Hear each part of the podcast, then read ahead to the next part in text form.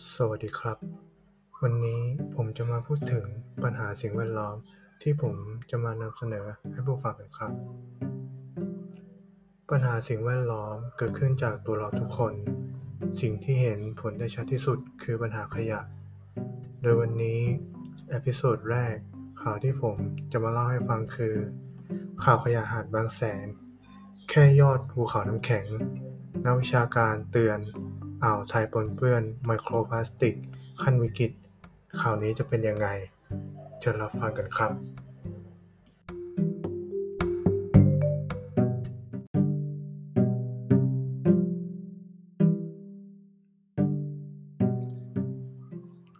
นักวิชาการเผยขยะเกยหาบางแสนส่วนใหญ่ไหลมาจากพื้นที่อื่น กระทบภูมิทัศน์ส่งส่งผลลบการท่องเที่ยว ซ้ำร้ายขยะทะเลชิ้นใหญ่ หากปล่อยทิ้งไว้จะกลายเป็นผงไมโครพลาสติกปนเปื้อน ระบบนิเวศมหาสมุทร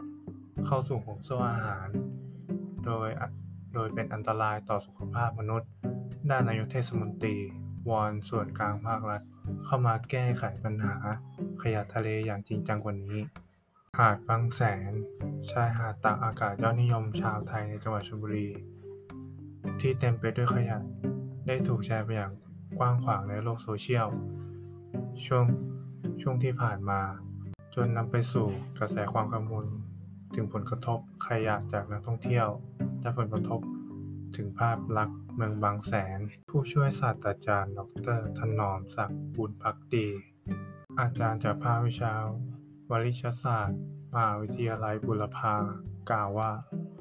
ขยะที่พบเกลื่อนกลาดหาดบางแสนเมื่อไม่นานมานี้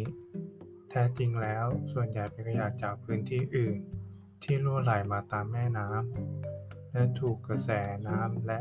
ลมพัดทะเลพัดมาเกยตื้นที่หาดบางแสน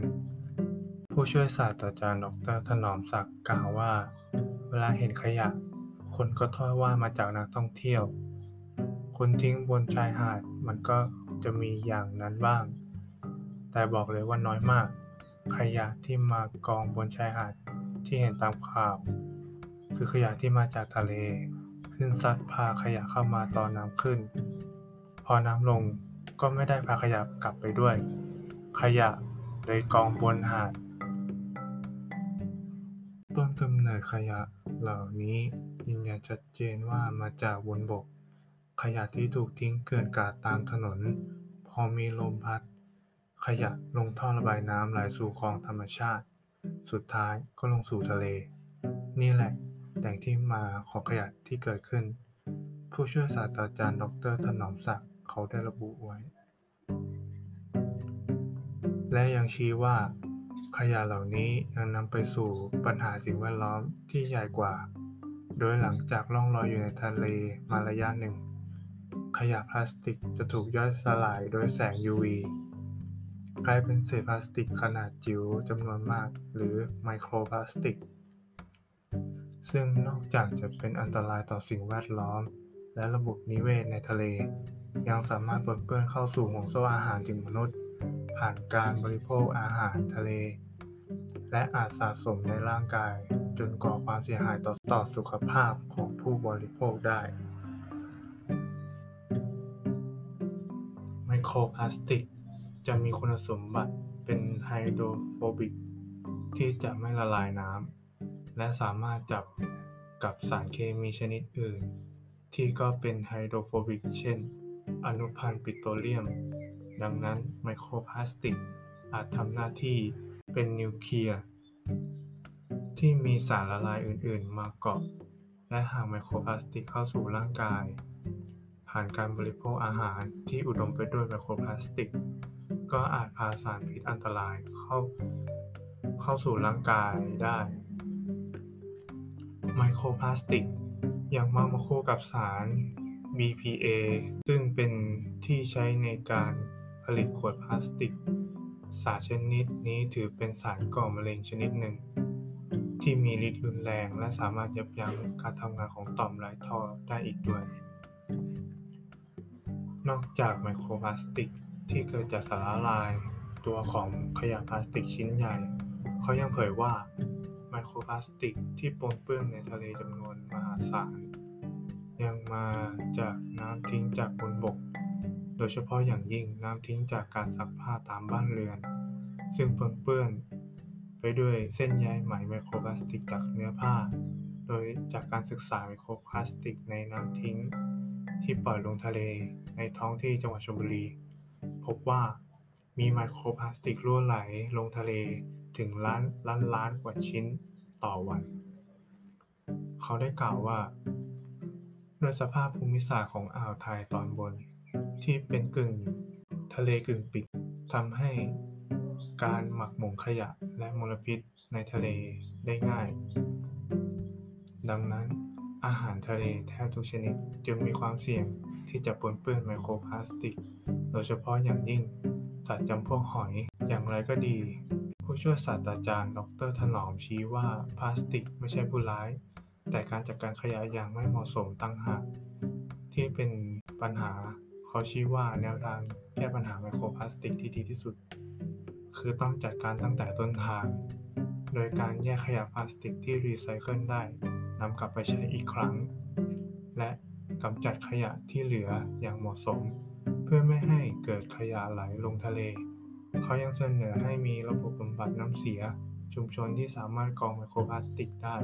ด้านอลงชัย คุณปื้มนายกเทศมนตรีเมืองแสนสุข ระบุว่า ขยะที่เกยอยู่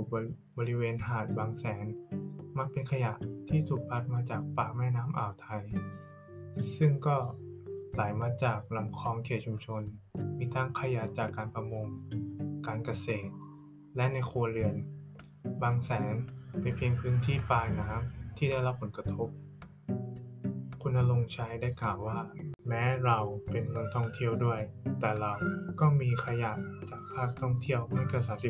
30%เพราะขยะส่วนใหญ่มาจากแม่น้ำที่ไหลลงสู่อ่าวไทย ซึ่งก็มาจากประชาชน และโรงงานอุตสาหกรรม พื้นที่เหนือน้ำเราเป็นพื้นที่ปลายน้ำเป็นผู้ได้รับผลกระทบจากคนที่ทิ้งขยะไม่ถูกที่ เราก็มีหน้าที่ต้องรับปลายทางได้อย่างเดียว ทั้งนี้เขาระบุว่าปัญหาขยะไม่ใช่ปัญหาที่เกิดขึ้น แค่ในบางแสนเพราะพื้นที่ใกล้เคียงก็ได้รับผลกระทบเช่นเดียวกัน เพียงแต่ไม่มีใครทราบ และไม่ได้รับการถ่ายทอดมากนัก ปัจจุบันนายกเทศมนตรี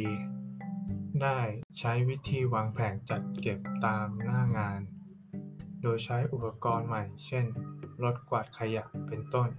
เขาระบุว่า ปัญหาขยะพลาสติกตามแนวชายฝั่งทะเลในตะวันออก จะต้องแก้ไขที่ต้นเหตุ ซึ่งไม่ได้มีต้นตอจากท้องถิ่นเท่านั้น หน่วยงานระดับเทศบาลจึงไม่มีอำนาจมากพอ หากต้องเป็นระดับชาติ เขาต้องการให้ภาครัฐส่วนกลางจัดการเรื่องข้อบังคับกฎหมายให้ชัดเจนเข้มงวดขึ้น โดยปฏิบัติและบังคับให้จริงจังมากขึ้น และต้องเป็นหน้าที่ในระบบกระทรวง หรือนโยบายในระดับประเทศ ขยะทะเลไม่ได้กระทบแค่สิ่งแวดล้อมชายฝั่ง แต่กระทบถึงสัตว์ด้วย ปัญหาขยะพลาสติกที่บางแสน ถ้าภาครัฐไม่คิดจะแก้ไข ผมคิดว่ายังไงบางแสนก็จะเป็นอย่างนี้ต่อไป คนที่เก่งกว่าผมเป็นสิบ เท่าร้อยเท่า ก็แก้ไม่ได้ เพราะต้นตอไม่ได้เกิดจากเรา ขยะก็เกิดมาจากที่อื่น ถ้าไม่มีหน่วยงานภาครัฐเข้ามาดูแลควบคุม ปัญหาขยะในทะเลไทยก็จะไม่มีทางหายเลย